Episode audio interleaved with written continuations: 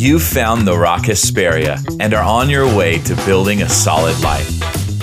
We make disciples here. If you, your children, or anyone comes to Jesus, hears his sayings, and does them, your life will become solid. So let's get to it. Chapter 3 of the book of John. I'd like to have someone read verses 7 through 13. Do not marvel that I said to you, You must be born again. The wind blows where it wishes, and you hear its sound, but you do not know where it comes from or where it goes. So it is with everyone who is born of the Spirit. Nicodemus said to him, How can these things be? Jesus answered him, Are you the teacher of Israel, and yet you do not understand these things? Truly, truly, I say to you, we speak of what we know and bear witness to what we have seen, but you do not receive our testimony. If I have told you earthly things and you do not believe, how can you believe if I tell you heavenly things? No one has ascended into heaven except he who descended from heaven, the Son of Man. Amen. Thank you so much, Marshall. Boy, there's a lot in that. I'm going to try to get through it quickly. Last week we talked about, do you remember Pastor Jennifer bringing you this? Are you trustworthy? Yes. You know, Jesus did not entrust himself to these people, even though they were following him, even though they believed him, right? There was a certain level of faith, a certain level of belief, a certain level of following, a certain level of commitment. But he didn't even say, oh, you know what? That's good. I got some people following me. Great. Good. I got my people now. Now we can get, you know. No, not even Jesus. He, he would not entrust himself and his mission and his godhood and all of that to them. It was good that they were on the path, but that wasn't enough. It wasn't enough. And he's saying, Are you trustworthy? Shall I entrust myself to you? You know, really, Jesus entrusted himself to the Father ultimately. Amen. God, the faithful God, the one who would enact Jesus' words later and resurrect him from the dead. Amen.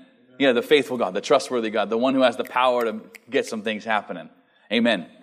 He didn't entrust himself to any humans I imagine that the disciples may have thought, Jesus, it's happening. We, we got him. We found the people. We, we did the promo, and they came. And look at all the people. Here they are. And uh, uh Jesus knew better because he knew what was in man. Jesus taught about the second birth. There's a natural birth, and then there's a a spiritual birth, yes. The second birth is the spiritual birth. It's a rebirth. All of those answers are correct, yes. The spiritual birth. And Nicodemus was this Pharisee, and he was confused, as, you, as one might be, born again? Uh, uh, I know about born the first time. That's all I know. Uh, you know, so anyway, I want to talk about this born again because there may be more than meets the eye to that. But he clearly did not comprehend how that could be at this point. I mean, he's, he's a grown man, well grown. All right. And so now that we have this scripture, don't marvel that I said to you, you must be born again. Jesus is answering Nicodemus. Isn't anyone glad that Jesus answers you when you come to him with a question? That he doesn't just stay silent. That if you sit there long enough and you listen hard enough, he will answer you.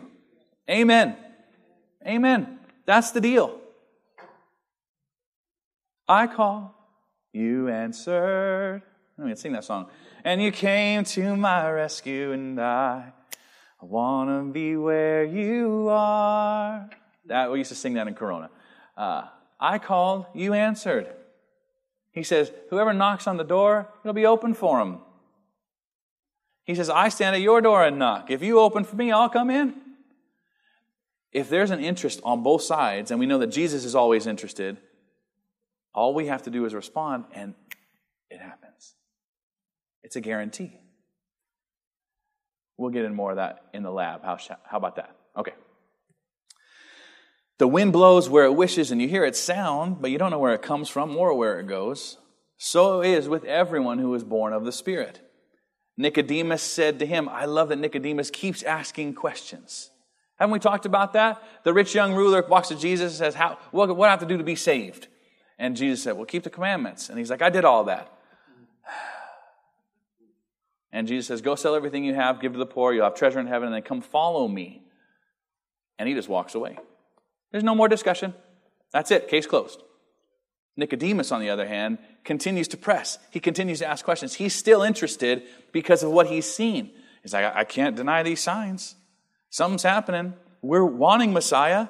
I feel like this guy is earnest. This Pharisee is earnestly seeking Messiah. And he's like, this guy could be it. Seems pretty reasonable up to this point. No one else can do these unless God sent him. So he keeps asking, How can these things be? Jesus answered him, Are you the teacher of Israel, and yet you do not understand these things?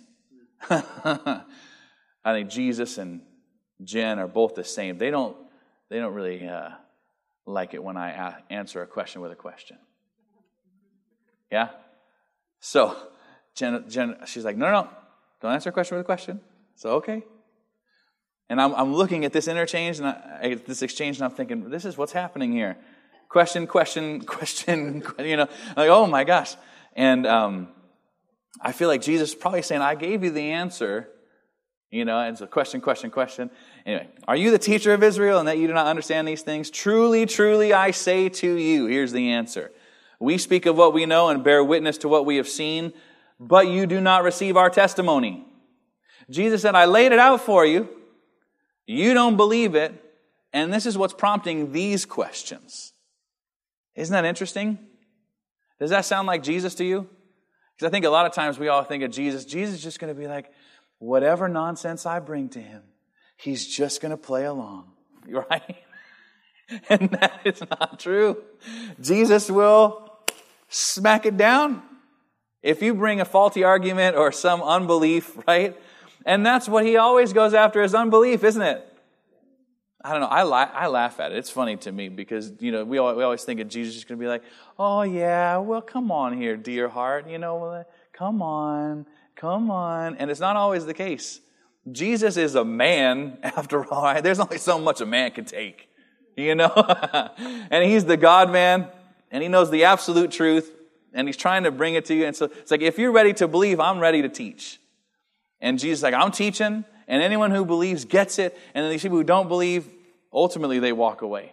Ultimately, they don't get everything that he has for them, and it breaks his heart. But he's not running after people. You notice Jesus didn't lace up his track shoes and be like, Rich young man, hang on, hang on. Right? He lets them walk. He lets them continue in unbelief. It blows my mind. He wants the whole world to be saved, as we'll discover next week. But I'm telling you, or two weeks from now. I'm telling you, Jesus has a way. He says, I am the way. Felt like Vice President Harris right there. The way. All right. That was, no one watches the news? Okay. Um, if I have told you earthly things and you do not believe, how can you believe if I tell you heavenly things? No one has ascended into heaven except he who descended from heaven, the Son of Man. This guy. Jesus is saying, I'm the only one. I have a corner on this market. And he's like, this is the, the title of today's message. Are you the teacher? Are you the teacher? Jesus is trying to teach some things. He's saying, Are you the teacher? Now, in my heart, that kind of rose up that way. It's like, Who's teaching here, me or you? Right? If I'm Jesus, I'd be like, I'm teaching, you're listening. Take some notes right? If I'm Jesus. He's saying, but are you the teacher of Israel and you don't know these things? He's saying, this is something that you should know. You should already know this. And so, understand that Jesus is not just passively taking this with, you know, oh, it's all right. No, he's like, you're, you're the teacher, the head honcho. You're the big one. You should know this. You're, you're trying to lead my people. All right. So, the beloved Number 27, are you the teacher? Nicodemus asks this other question How can these things be? That sounds like a reasonable question, doesn't it?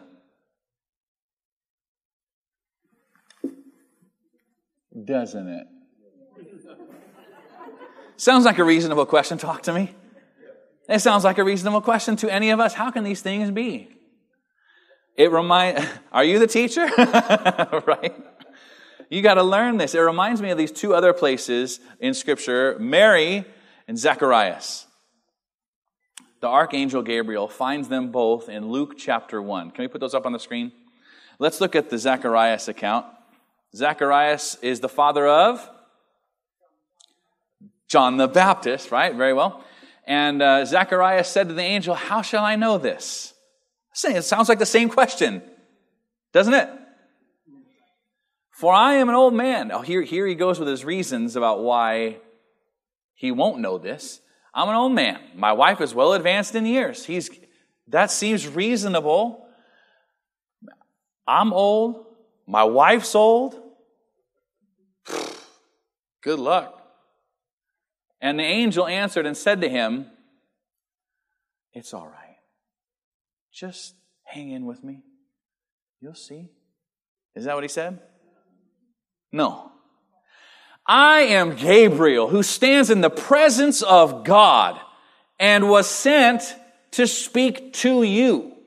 Who's speaking? Are you the speaker? Are you the teacher? Gabriel saying, I am Gabriel. I'm with God in heaven.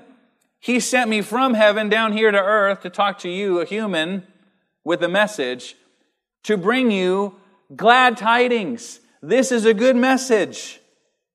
And you're like, ah, I don't know. I don't think so. I don't think so. Gabriel is visibly perturbed.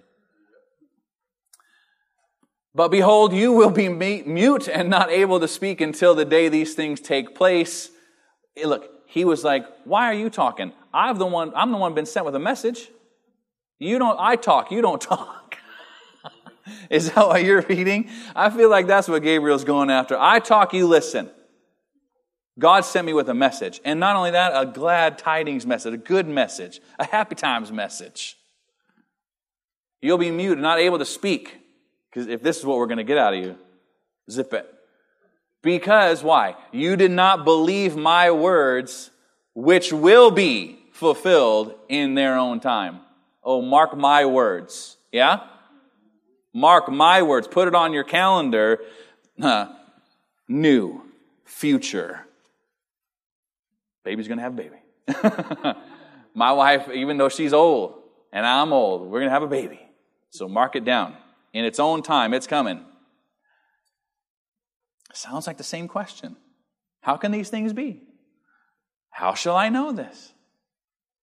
Uh, okay, in verse 21, it says, And the people waited for Zacharias and marveled that he lingered so long in the temple. I mean, he was getting a heavenly correction. Yeah? And then he came out after all this time and he can't speak. I mean, something's going on here. Something's going on. So when you and I look at a, scripture like this, what should it teach us? Uh, hold on, let me come to you. Just someone raise a hand. Yes. what should it teach us? That if God sends a message, we should keep our mouths shut and just listen. Amen. Amen. Amen. Zip it. Did you have something? I think God went to some length through Gabriel to not allow Zacharias to speak away his own blessing. Mm-hmm. And that's why he had to be unable to speak. Yes. So that he couldn't that's argue right. and lose it. Yeah, that is a good point. You know, it's not, Gabriel didn't get in the flesh or whatever, right? He's an angel. He was doing the perfect will of God. And so it wasn't just like he was mad and he was going to shut this down. No, he was keeping the man with authority on the earth to, to let it or stop it, don't stop it.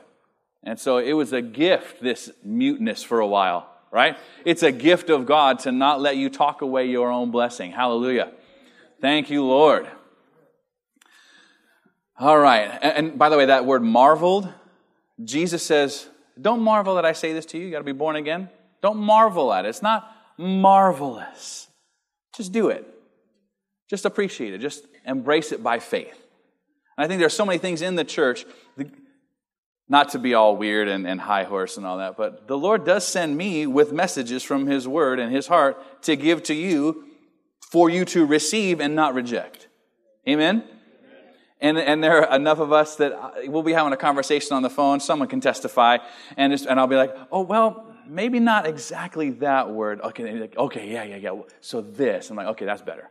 Do I do that? No. My wife says yes, but don't be. I, I remember having these conversations with some of you to keep your words in alignment so that you don't talk away your own blessing. You don't talk away the plan of God. Because uh, I want it for you. Remember, He's not trying to take from you, He's trying to give to you. All right, now let's look at Jesus' mom, Mary. And this happens later in that, in that first chapter, starting in verse 34. And Mary said to the angel, the same angel that just had this other conversation, you know, within days, weeks. And Mary said to the angel, How will this be?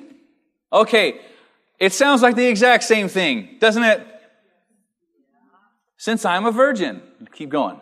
And the angel answered her, The Holy Spirit will come upon you, and the power of the Most High will overshadow you. Therefore, the child to be born will be called Holy, the Son of God. And behold, your relative Elizabeth, in her old age, has also conceived a son, and this is the sixth month with her who is called barren. For nothing will be impossible with God. And Mary said, Behold, I am the servant of the Lord. Let it be to me according to your word. That was good enough for the angel. Angel departs. Right? That's all I needed to hear. Whoop! Gone. Amen. If you receive my messages, they'll be shorter and we get out. No, I was kidding. I'm just kidding. They're going to be as long as they are. But no, but receive it by faith. Let it be to me according to your word. Oh. There's a different heart isn't there? I want you to take a guess, and you can be wrong, that's okay. Take a guess at which one you think Nicodemus is closer to here. Someone shoot up a hand. Zacharias or Mary? I mean, because it all looks like the same question, doesn't it? I'm going to say Zachariah because he asked that question. He was still a little bit unbe- he was like, I don't believe we can be into my mother's womb again or be born again. Mm-hmm. So yeah, I'm gonna say Zechariah. Okay. So he was gonna take away his own blessing after he was being taught by Jesus himself. All right. Everybody agrees with him? Yep. Christy, maybe not so much so. I just like to argue. so I'm gonna say Mary. Are you in the flesh? I'm gonna say Mary because like she accepted what he had to say and this other one is asking the questions so that he can hear what he has to say. Mm-hmm. So okay, a little of both actually, mm-hmm. uh, because uh, Zacharias, as uh, he is questioning it, um, yeah, he's got he's got the same question, even though that Mary had the same questions. Uh, um, but I think that Mary's heart was more towards the Spirit than, than Zacharias's was. I think Zachariah and um, I forget who the other one was. Their their answer was more of disbelief where Mary's was more of acceptance. Okay. And that's why. This is good. Look, look at all this spurring. So if you backtrack to 13, uh, the angel came because of their prayers and that Elizabeth would get pregnant. Well, what were her prayers? To get pregnant. And then he doesn't believe it. So he was vacillating, praying for one thing. Mm. And the angel came to get the message that you're going to do it. And he's like, What? How like, long will you waver between two, two opinions? opinions? Yep. So. Yeah. John, so good. the Lord's like, be in faith. Like, well, in these times, the Bible tells us that there was a certain expectation of wisdom with age, especially in the older men. Mm-hmm. And the older men, one of them being a Pharisee, which was, you know, Nicodemus was from the Sanhedrin, right? there was an expectation. And then, and, and Mary, who was young and naive, a mm. virgin, she went into it with blind faith like she was supposed to, mm. just willing and, and, and believing. And these older gentlemen who were supposed to have the spiritual wisdom of the older gentlemen of the time still didn't believe. Mm-hmm. Faith of a child. Faith of a child, right? Just, I don't have to have all my T's crossed and my I's dotted. I'm I can believe this. The Lord, God is God. He'll do something. Uh, I believe it's more uh, like Zacharias because the, the question was more challenging what they were hearing. So they weren't open to saying, okay, what do you mean? How could this be? Mm-hmm. It wasn't, it was, how could this be? Yeah. So it, it's, I believe that Mary was just more open, wanting to know. She's asking the same question because she wants to know. Mm-hmm. The other two gentlemen were suggesting there, ah, how could this be? Mm. So it's a rebellious attitude asking the question, but they were not going to receive it anyway. it's like, tell me the answer, even though I don't want to hear it. That's like Pastor Jen reading the back of that book, right? The back of every book she reads, she just like flips to the back few pages, reads them real quick, and then reads the rest of the book. We got some. Oh, sorry, Allie. I'm coming to you. It's like, what you talking about, Willis? Yeah, right? Oh, this is from um, online. All right, go ahead. Um, so Cindy says Mary believed and Zacharias had disbelief. Oh, thank you for participating. I love our online community. You got one more thing.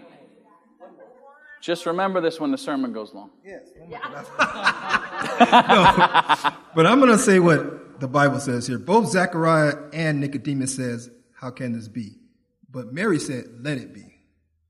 That's all I'm going to say. That's all I'm saying. What did she say first? She said, I'm a servant. What did she say before that? Well, behold, it's like, yeah. Hold on. see it. Hold on. Hold on. Hold on. Here we go. And Mary said to the angel, How will this be?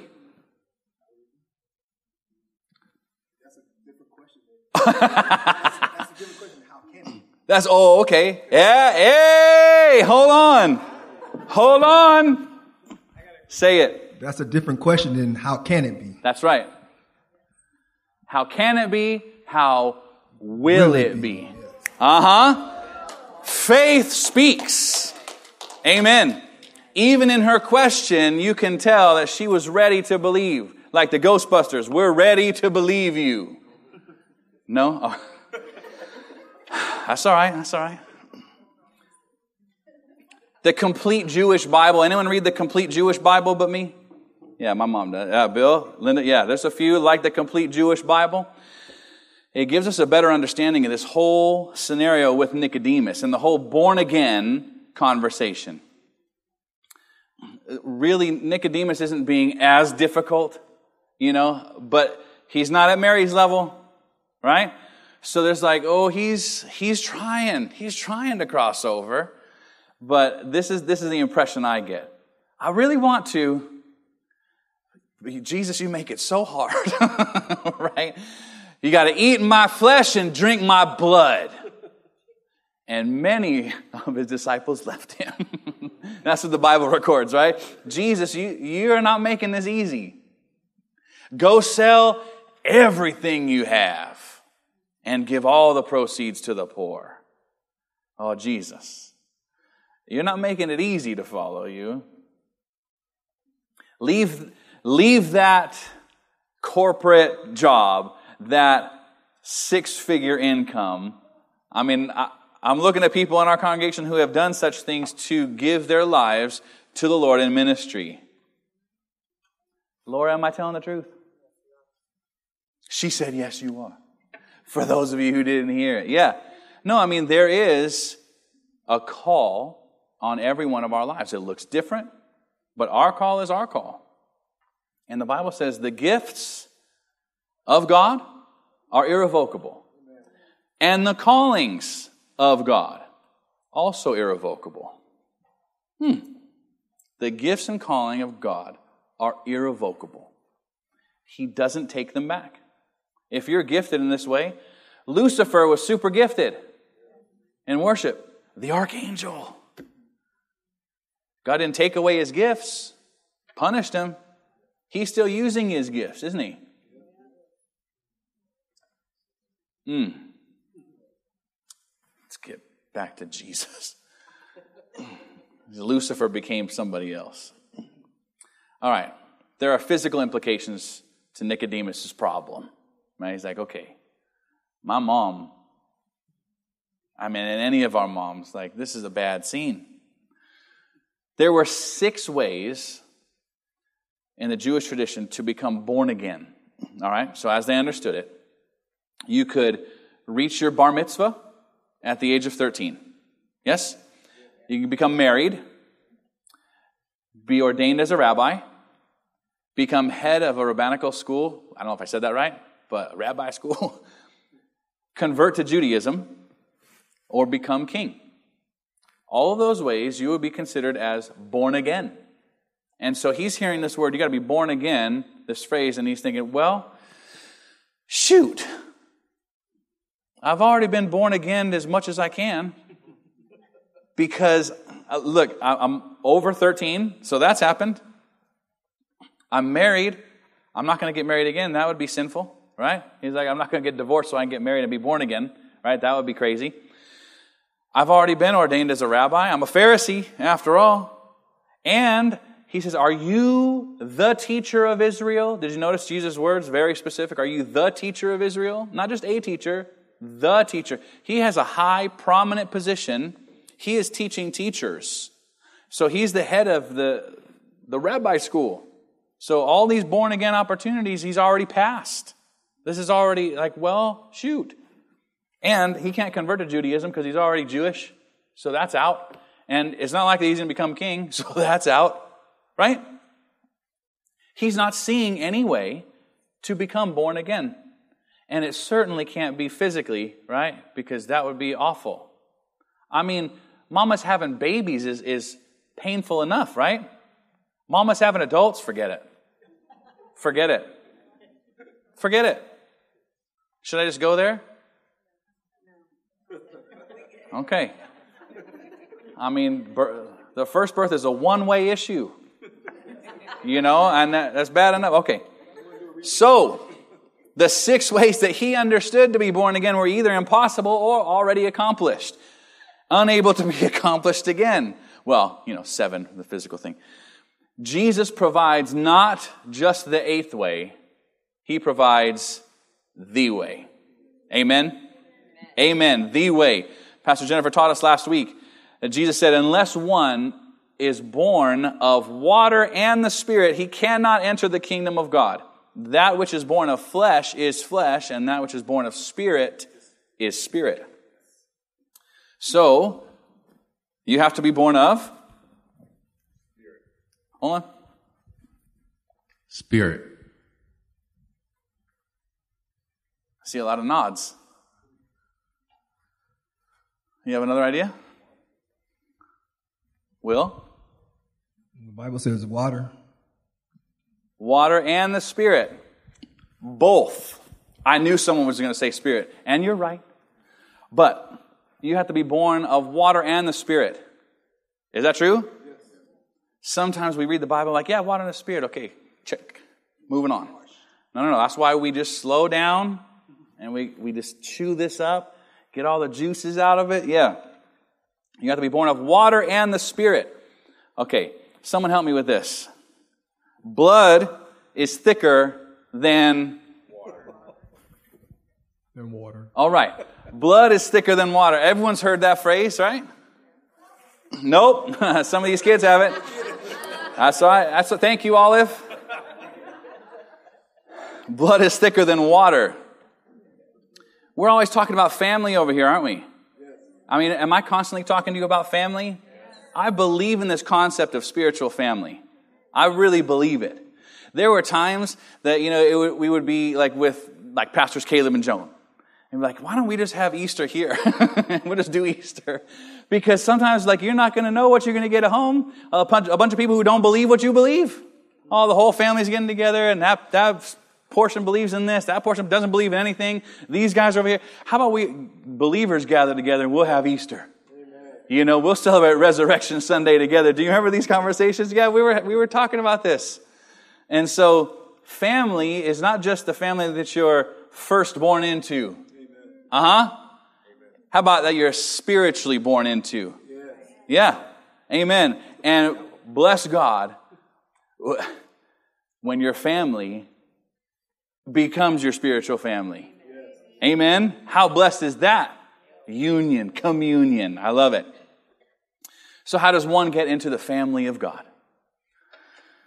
You get scanned in. Boop, bloop, bloop. Hmm? Bloop. No? No? that was a mark of the beast joke. Uh, sorry. Do you, do you have to sign something? Cheryl. Poor taste. It was in poor taste. Uh, sorry, Cheryl. Do you have to sign something? To waive your OSL certificate?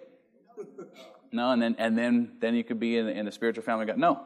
How would you describe how you know that you are in the family of God? We got to put on the right clothes. We have the right covering. We have to have the right covering, which is Mm-hmm. Jesus Christ. So. All right. I think it's when you know you can call upon your brothers and sisters in Christ and know that they're going to be there for you in any situation. Just like you and I talked about, you wouldn't steal from your mother, you wouldn't steal from your your spiritual family either. Right. Whether it be time, money, or labor, Mm-hmm. whatever it is, that you can call upon people within the church, knowing that you're going to be taken care of because they have your back. Okay. How much fun is this? It's fun. Believe in Jesus. There you go. It's a good one. Amen. You have to believe in your heart and really believe in your heart and confess with your mouth. that You have to Jesus is believe and you have to really believe. Yeah. You have to know that you know that you Yeah. know. In your heart. Yeah. Not just in your mind. Not just in your In your heart. In the doer, right? The prompt the prompter to action. Yes. Good?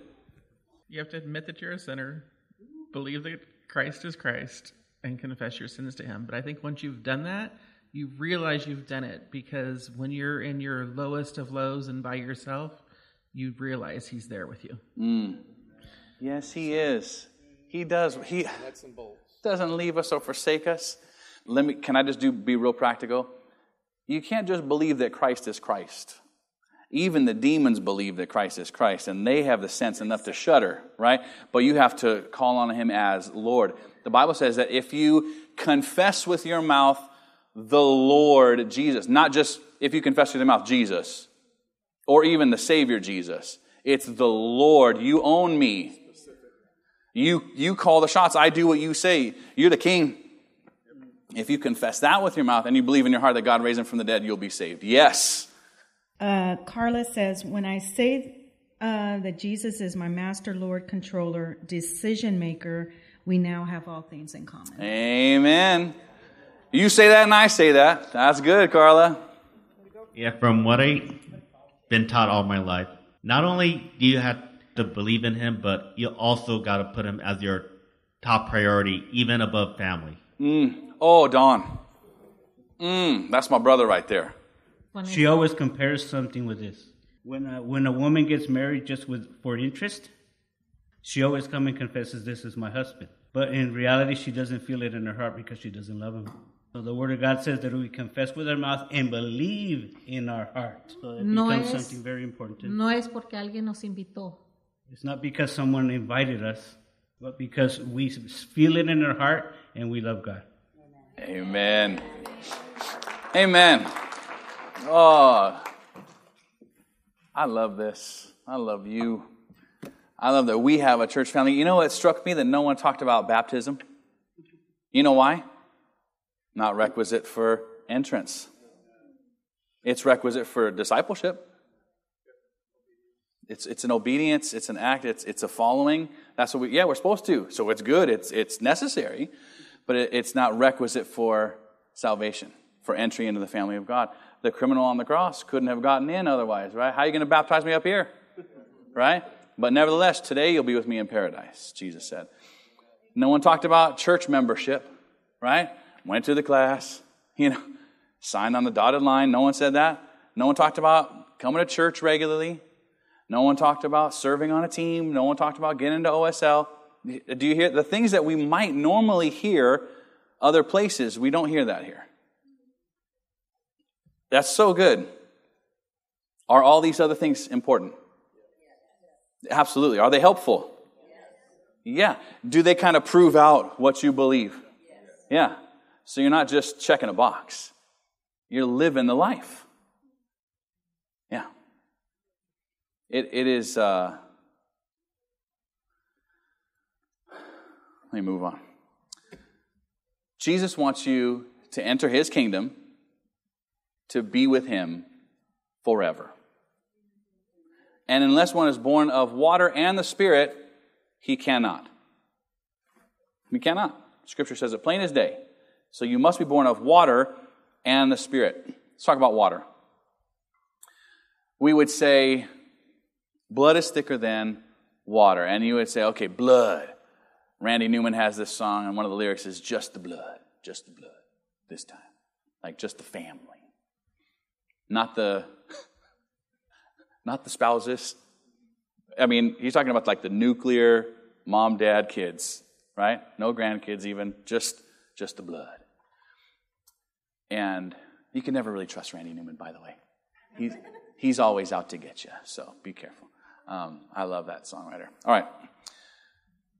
Water and blood. We would think of blood in, in the way the world uses that phrase as blood is family. Yeah, it's not really the case. I mean, it is the case. You know, you, you spit in the tube and you get your DNA, and you know, there's there's a biological component to all this. No, too much, too much. Don't. Okay.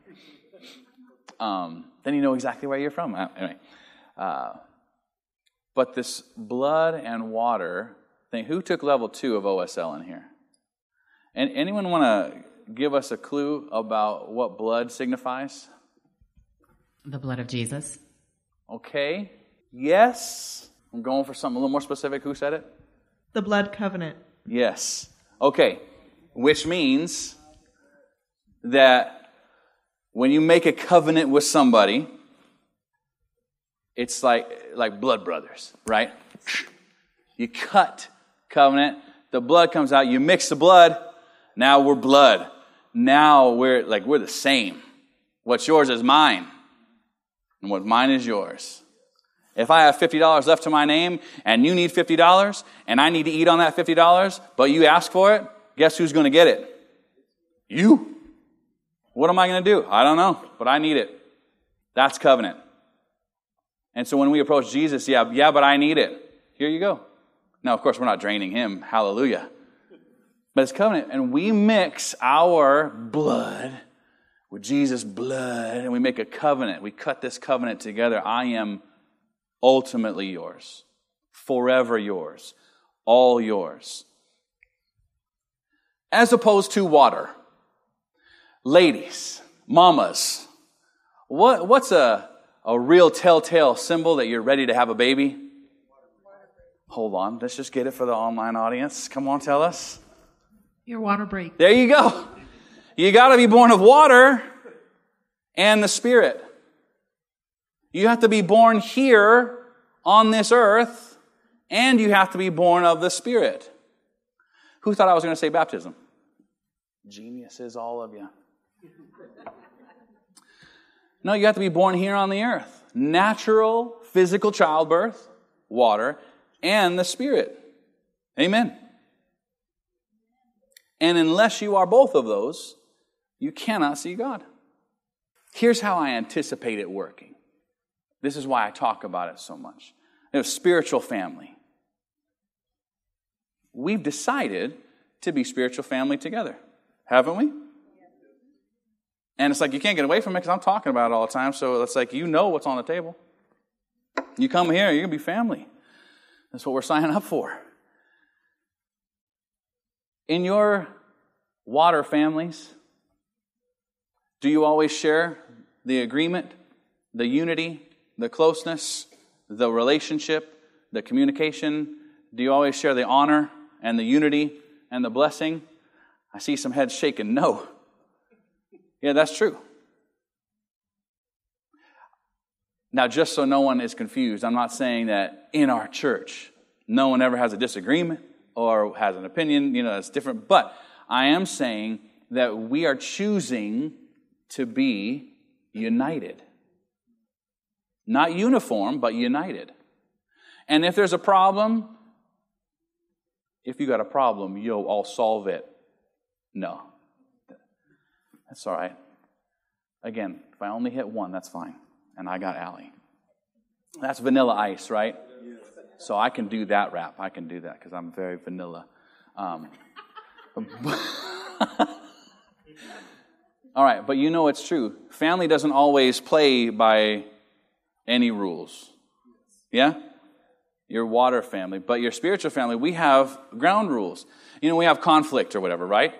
And Matthew 18 is like, hey, Go to your brother, go to your sister, have a conversation. Yeah? Who knows family will avoid you sometimes? Right? Pastor Caleb would always tell me, he's like, you, you, you got something. He said, run to conflict. He says, that's what you always say.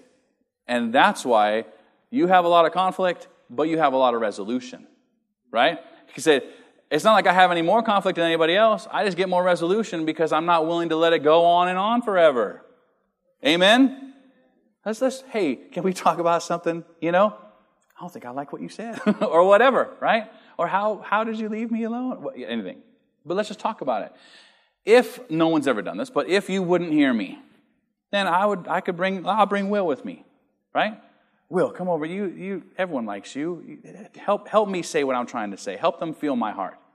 And then we go to, right? Isn't that what the Bible says? Matthew 18.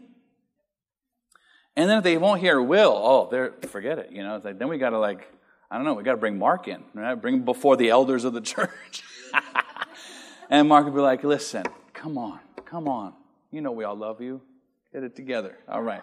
The way Mark does. I wish I could do it. I don't even have the words, Mark. You're so, so good.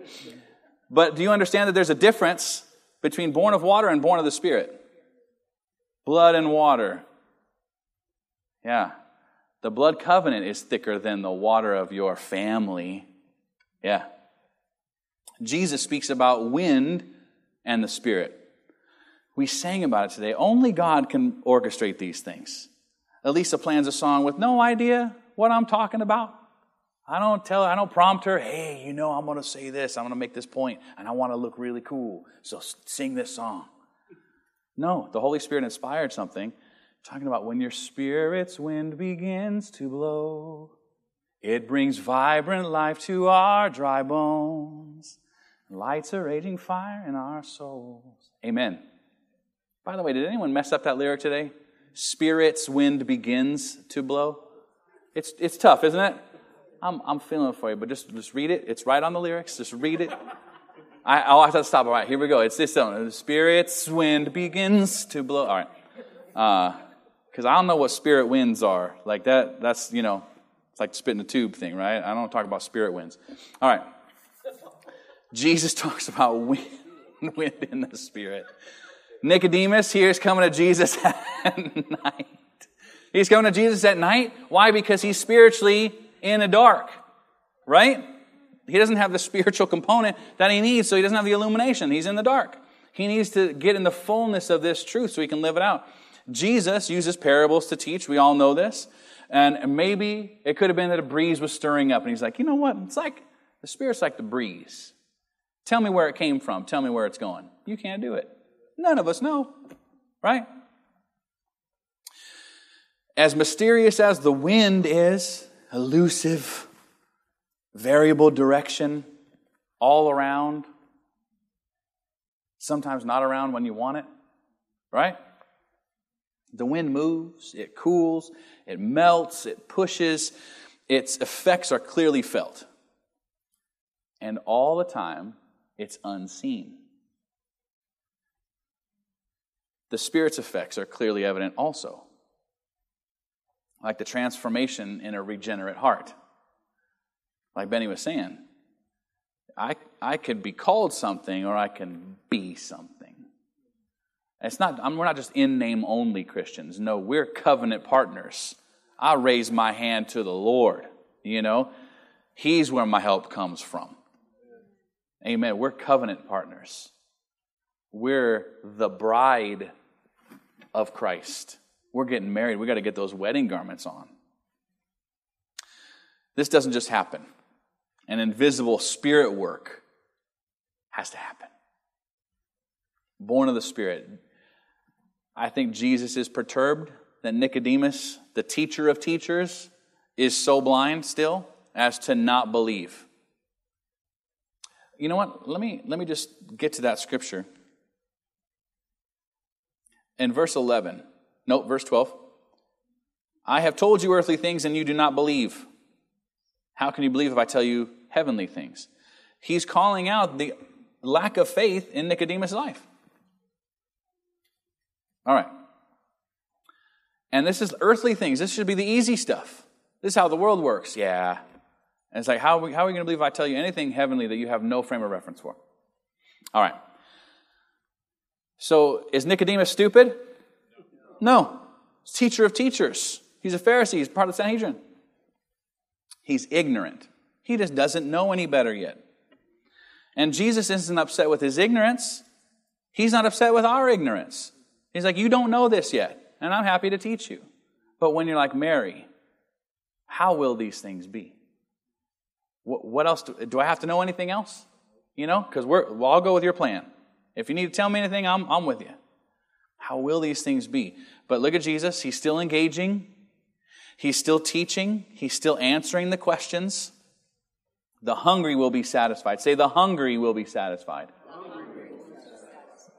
Jesus is saying, I'm teaching you, and you haven't received our testimony. You haven't fully believed it yet. Our testimony.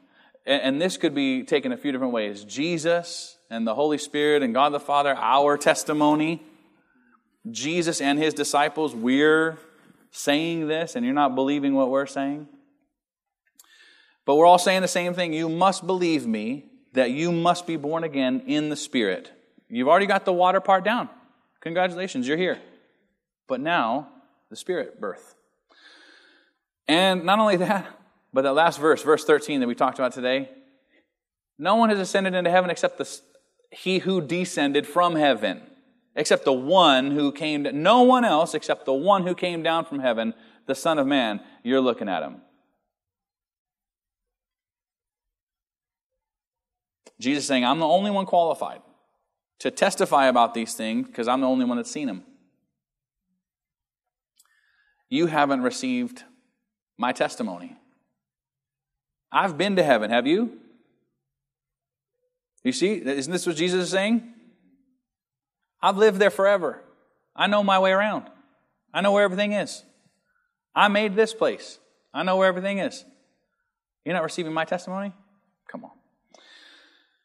I have heavenly things to share with you, but you're stuck on earthly things, like human birth and renewal. If you won't receive these truths, how can we ever get to heavenly things? And that's really where I want to take you. If you won't allow the temple to be cleansed and appropriate worship to take place there, if you won't quit taking advantage of people financially, if your greed is more important to you than God is, Mm-mm. earthly things, you're stuck on earthly things. Let me just say it. If we just come to church and say, hey, I heard that message, and I go home and nothing's different, I don't even remember what we talked about. What's that good for? No. We're supposed to be transformed by the renewing of our minds. So we come in, get the, the filth of the world washed off of us again by the teaching of the word. And then we go out and say, hey, now we got something to give. We got something new to give. Someone I know needs to hear something about this. There was something in that long message that my friend needs to hear. And you share it with them. Maybe, maybe you have a phone conversation. Maybe you send them a link of the video, whatever. It's like what Gabriel did, but at a higher level. Gabriel spoke these things out. Jesus is speaking the same thing out. He's like, Are you the teacher of Israel and you don't know these things? At some point, we've got to be responsible for what we either know or don't know. Yeah, no, I'm. I've been married for 20 years and you still don't know to take the trash out? or whatever, right? You still don't know to put the seat down? whatever, right? 20 years is a long time for you to not to know this. All right. I am Gabriel who stands in the presence of God and was sent to speak to you and bring you these glad tidings. Jesus says, No one has ascended into heaven except he who descended from heaven, the Son of Man. Oh, Jesus is teaching us today. Can someone say, Jesus, you're my teacher? Amen. Oh, Lord, seal these things in our heart. Make us more like you. Oh, we want to be more like you. Jesus, especially as you walked this earth, help us to do it. Help us to not just hear a message and go home unchanged, but help us to take these things to heart. And when you speak something, we are poised and ready to obey and live in the fullness of a life that is proven to be lived in the Spirit, born again. Not just of water, but of Spirit. Thank you for both births. Thank you that everyone here was allowed to be born. Thank you, Lord, that everybody here that is wanting to put their trust in Jesus either has or can right now and be included, integrated completely in your family. In Jesus' name. In fact, why don't we do this? If there is anyone, let me just tell you, it, it takes what we said. If you confess with your mouth the Lord Jesus and you believe in your heart that God the Father raised him from actually being dead to actually being alive, you will be saved. You will be saved. Amen. Again, it's that faith that speaks. And so all you have to do, it's not even like you have to say anything. You have to you, you have to confess, yet Jesus, this is what you have to say. Jesus, something like this, you're my king now. I do what you say. That's, if you believe in your heart that God raised him from the dead, that's all it takes. I meant to say you don't have to pray like a prayer. You just have to say it out. Jesus, you're my boss now. And then live like it. You can't just say it, right? You have to live like it. Amen. So I encourage everyone to do that. There's nothing that should be stopping you. Don't let the devil whisper in your ear that you've done too many bad things. There are not too many bad things.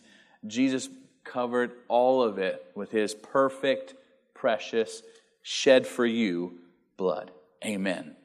Amen. Amen. Now, I want to ask you a question as we do the Rock Lab.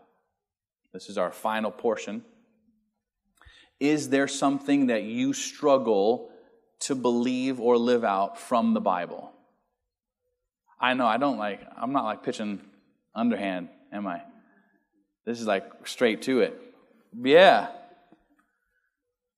Is there something, because like in our family, it was, oh, God, how could God tell Abraham to sacrifice his son?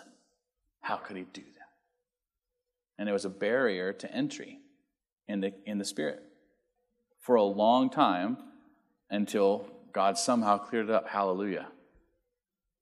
But don't we have things that we get stuck on? I would love to hear from you, and not just for my sake or, yours, but for everybody's sake. It's good for us to process some of these things. So it's like, oh, that's how I deal with that. Oh, there's been an answer this whole time? Yeah, there has been. And Jesus is desperate to get you the answer. Yeah, let's start with Jacob. That I can get all the desires of my heart. Okay. Struggle to believe that you can get all the desires of your heart. Some desires, no problem. Some. Right? No We've problem. been seeing some desires. Yeah. Not all desires yet, right? You can be as general or specific as you want to be, by the way. So, if. What does the Bible say about the desires of your heart? Okay, hold on. Delight yourself in the Lord, and He will give you the desires of your heart. Who will? He will. Who? He. Who is He? God, Jesus. Okay. Capital H. he will give you the desires of your heart, yes. If you delight yourself. I can't delight you in God to the point that He's going to give you the desires of your heart. You have to delight yourself in God. And He then then He will give you the desires of your heart. What's the desire of our heart? What does your heart desire? Huh? Wellness. I mean, for me, I like being well. Yeah? Provision. I like having enough. Secure, security. I think that's, I don't believe in security. Um, God is my only security. the whole shifting, saying the whole world, man. All right. No. it can go like that, right? I've been watching these investments, man. so, all right. Um, yeah. What else? What else is a desire of our heart? Oh, hold on. relationships. Yeah, relationships. How about healthy relationships? I remember Jonathan. He was so sad that he was going to get another sister. when when Isla was born, you know, he was like, he was real pulling for a brother. You know, he wanted a brother relationship. You know, it's like it's the desires of his heart, right? Anyway, we had Stephen. Don't worry about it. He's fine. But he had to wait. You know, he had to wait a couple years. You know, poor kid. That was sad.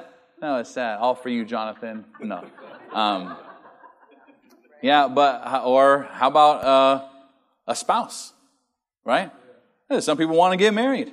Some people don't, and that's okay too. You can be full and complete without a spouse. You can give yourself more to the work of the Lord.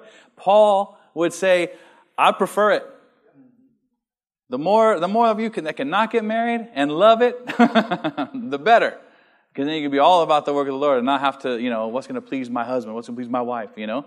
And so there are, there are different things, other desires of our heart that we, we wonder if God can actually, will actually give us those desires. Can you think of anything? I like to get practical. This is the lab, right? I like to get practical. Oh, yes. Ooh, come on.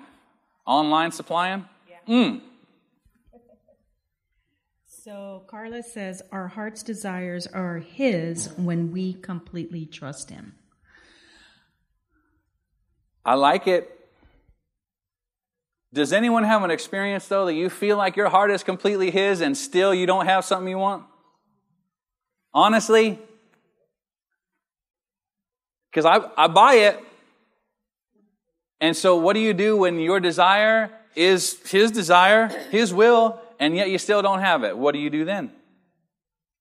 This is what this is why we do the lab. Because it's messy. And, and it's not sanitized like the little message that I prepare. You know, it's like, oh, and it's like this. Well, not the spit thing, I guess.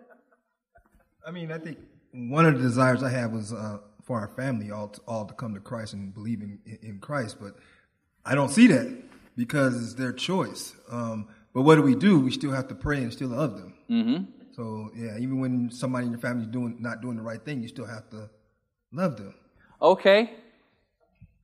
Okay. That's a really good one, Will. I want everyone in my water family to be saved. And so does God. But they're not. Well, what does that say? I just delight myself in the Lord, and He'll give you the desires of your heart. If it feels like, how will this be? right? It's like, because there's no obstinate, there's no stubborn, these people. You know?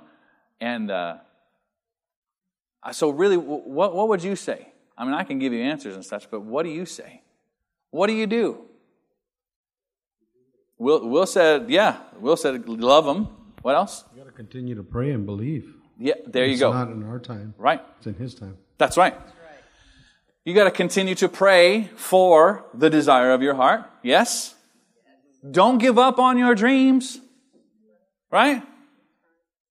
So many people just give up and they become hopeless. That's not what God wants. He's like, I want it for you. The race isn't to the swift or the strong, but to the one who endures to the end.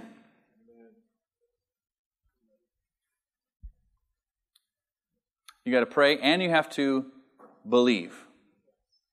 Faith is always the answer. It's always the answer. Faith. If you have faith, even like a little tiny mustard seed, you can say to this mountain, Be removed, mountain, and not just removed any old place, go to the sea, and it will be done. Over and over again, the Lord is trying to convince us that He has better for us, but somehow we're not tapping into the fullness all the time. And it gets hard in the waiting, doesn't it? It does get hard in the waiting. I don't want to wait. I don't want to wait for anything. Ever. Food, I'd like it to be ready, hot, ready right now. Right? Mountain Dew, I want to be cold right now. And in my hand. Well, and in my belly. Like, I, I want to be drinking it immediately. I want resolution right now. Who knows you can't force resolution either. I can go and make myself available, but I can't force anyone to, to answer the phone. You ever notice that? You can't make people pick up their own phone to answer you? Yeah, but this is important to you. Right? Right. right. Do you have something to say? No. You should see her face right now. right. All right. Um, no, but it, it's hard in the waiting, and Marshall, you're right. You cannot force God into your timeline. God isn't subject to your timeline, your timetable. He didn't say, I'm going to do it when you say it. He just said, I'll do it. Amen? Wait for it. Imitate those who through faith and patience, yeah, inherit the promises. Amen. That, you want to get some promises? You want to get the desires of your heart? Wait for it. Sometimes we do have to wait because he has to put the other things in place. I remember one time when I was wanted to get a promotion, I wanted to get out of this position I had. And I was like, it's taking you too long. I'm praying for a long time. It's like, it's taking you too long, God. Okay. But, but he had to put some things in place. He had to put some things in place. He had, he, he put a, a, a director in place and then that director saw what I was doing and then actually grabbed me. Mm-hmm. So he put somebody in place before I can get there. So mm-hmm. sometimes God has to put things in place so you can get to those steps. Amen. I was just recounting the, the tale. I was, I was down. I, I, I, must have, it must have been depression. I don't know. But I was down. I didn't know what was going on with me. I never experienced anything like that. And we, I felt like I was happy. But then at the same time, I was like, I don't know what this is. Why, why am I so, why am I like this if all is well within me, right?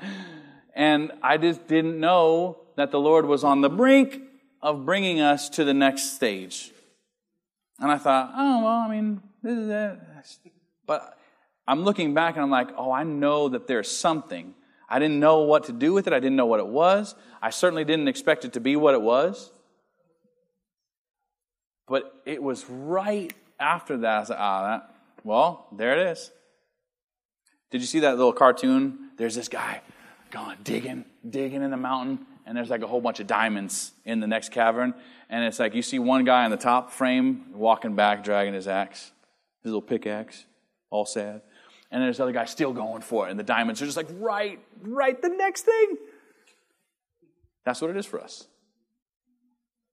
He's got it for you. More on this? It, it also requires still delighting in the waiting. It's not just waiting and just being like impatient about mm-hmm. it, but continuing to delight yourself in yeah. the Lord while you're waiting for it. Yeah, because who's your God? God or your desire? Right. Right? We can make an idol out of the thing that we want. Yeah. Yeah?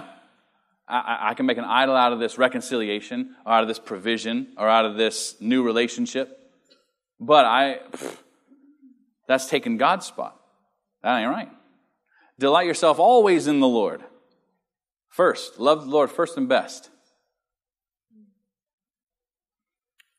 I think we've covered it.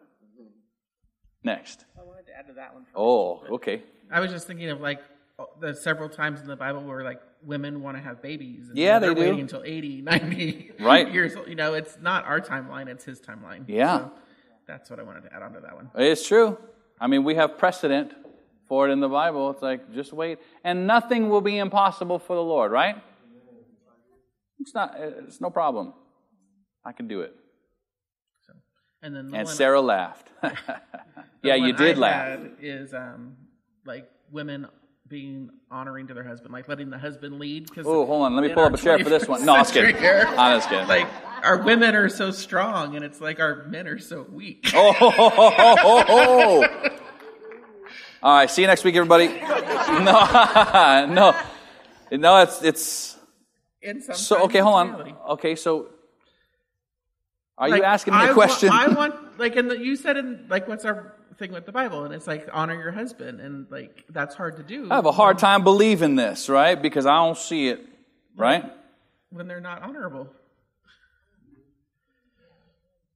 Is that's not God's fault though, is it? But it's how do you honor them? How, how do you honor how who? Do you, your husband. I don't have a husband. no, I get it. I get it. How does the woman honor her husband? I'll tell you what makes it a lot easier. Well, The well, the, for honor is respect. it makes it a lot easier for a wife to honor her husband like the Bible commands.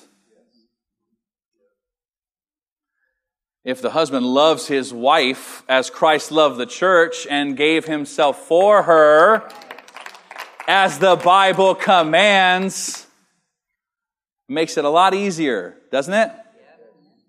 So, men, clarion call to you. I'll tell you what, especially men, if you feel like your wife doesn't give you enough honor or respect, as Will said that, that the definition of that word, well, how you doing on the loving her like Christ loved the church and gave himself for her part? Huh? Because I think we have the answers to our own questions sometimes, don't we? So it's hard when he's not doing this. Yeah. It's hard when she's not doing this. If both of you are doing what the Bible says, guess how awesome your marriage is going to be? It's going to be great. Ask me how I know. I finally got there. ah, that's right. Very submissive. Very, you know, just honoring. You know, no, um, no, but I, every day I love Jen more. I'm I'm flabbergasted by it. How can I love her any more than this? And yet, every day. Mm. Than yesterday. No, what's what? What else? But not as much as tomorrow. Oh. All right. It's good. That, so that is, talking about relationships. Man, this is a give and take. This is a both and. This is, we're on this together. If he doesn't, if he doesn't, are you off the hook for honoring him? Mm-mm. If she doesn't, are you off the hook, men, to love her? Uh uh-uh. uh No. You do your part. And pray and believe for as long as it takes that they will come around. Ask the Lord. You can't force anyone to do anything. That's the thing, right? Is that you cannot force somebody else to do something. You cannot force somebody else to get saved. You cannot force your husband to love you the way Miserable. that Christ loves the church, right? And you can pray for them and intercede for them, but it's up to them with the authority they have over their own life mm-hmm. to make the choice to do it. Yep. So when it comes down to, I'm not, like, I don't know. I just, I think there's,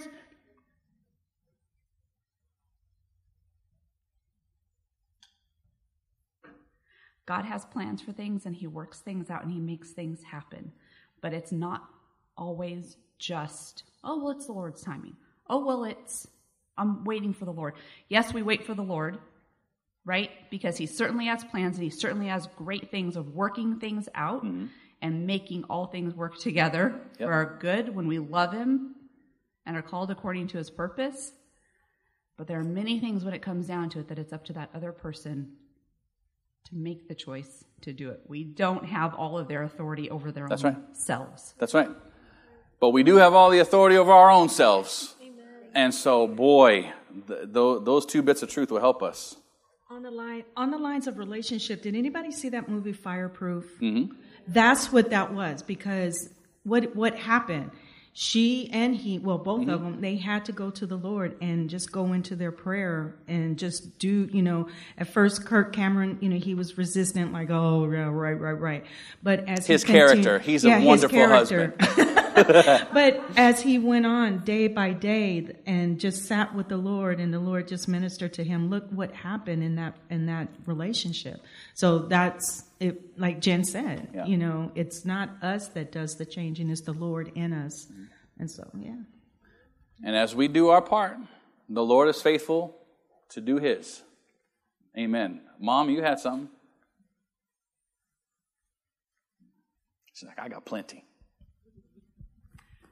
I think about the farmer, and if he doesn't get the crop he wants in the first year, does he just never plant the second year, or does he continue to plant in the faith that he's going to produce a good crop? Yeah. And so, as hard as it is, even if you can find a one minuscule thing to say, okay, God, show me where I can show honor and respect. And it, it may be uh, tough. It may be, you know, hey, he unloaded the dishwasher this week. Like, okay, now we have something. Mhm. And it doesn't feel like love, and it doesn't feel like it was directed toward me, Yeah. and it doesn't meet the need that I have. But it's a place to start that the Lord is saying, no, there's a little teeny tiny leaf trying to break through right here. Nurture the leaf. Yeah. And so it's like when it's hard, say, okay, God, I don't know how to honor someone who is not really worthy. They're not even engaged. Like, how do I even honor this person? But I think it's that, Lord, I'm, I'm going to speak to this person in kind ways. I'm going to honor them as I would honor you. Yep. So good. So hard. And it, it- yeah, we I think we're always looking for the, the grandiose, the big deal, and it's like no, it, it's often in the little things. It's the little things that add up and accumulate and become your way. They just become who we are now. This is what I do. This is what we do. This is how we are with one another. You know, um, I'll do something stupid or whatever, and Jen won't blast me in front of everyone, but she may gently come around later when I'm not all you know soulish about it you know, I, and it was easier for me to take, you know, and say, hey, you know, that that may have that may have hurt someone, or that may have you know come across as you know whatever. And she's trying to help me. She's trying to to bring a correction, something that would help me, but not dishonoring. You know, that doesn't have to be in front of everybody, right? And there's these little things that we've picked up here and there that over time that have just helped us become way better instead of having a knockdown drag out in front of everybody. It's like, well, we can just talk to each other at a more opportune time. And, you know, love covers a multitude of sins, right? And so, it, it- hey, even if it's wrong, who's to say you have to address it right now? You know, maybe maybe give it an hour. You know, you can say something. I'm furious. I need an hour. I'll, can we come? Can we talk in an hour? And then th- there, there's there's no Linda. Something that I've been really picking up from the Word of God is that God wants us not to depend on ourselves, the work of our hands, the strength of our legs, the amount of horses we have, is the you know the Mhm. visual that He gives us. Yeah. In other words, we're not supposed to depend on everything that we have as resources, Right. but we're to depend on Him. And I know that that sometimes is a you know a real true walk of faith because I know in my family I have a daughter that's barren and we're believing for her, and it's it's painful, it's hard, but I've learned I can't fix that as Mhm. much as I want to as a mom.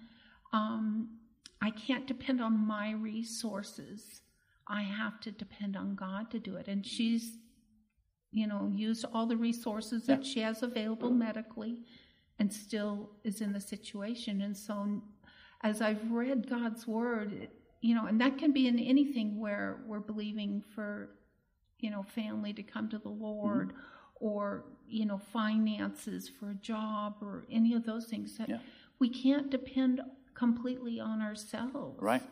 It doesn't mean we don't do anything, but uh, Right. But we aren't to depend on it. Is what I really have got from Scripture. That's that's exactly right. I think that's that's really the big takeaway, isn't it? Yeah, there's some things you can do and you should do. Stay in faith, stay believing, stay praying, stay seeking the one who can do something about it. You know, who can prompt the action, uh, and whether it's in another person to behave better, or get saved, or go on a date with me, or well, not me.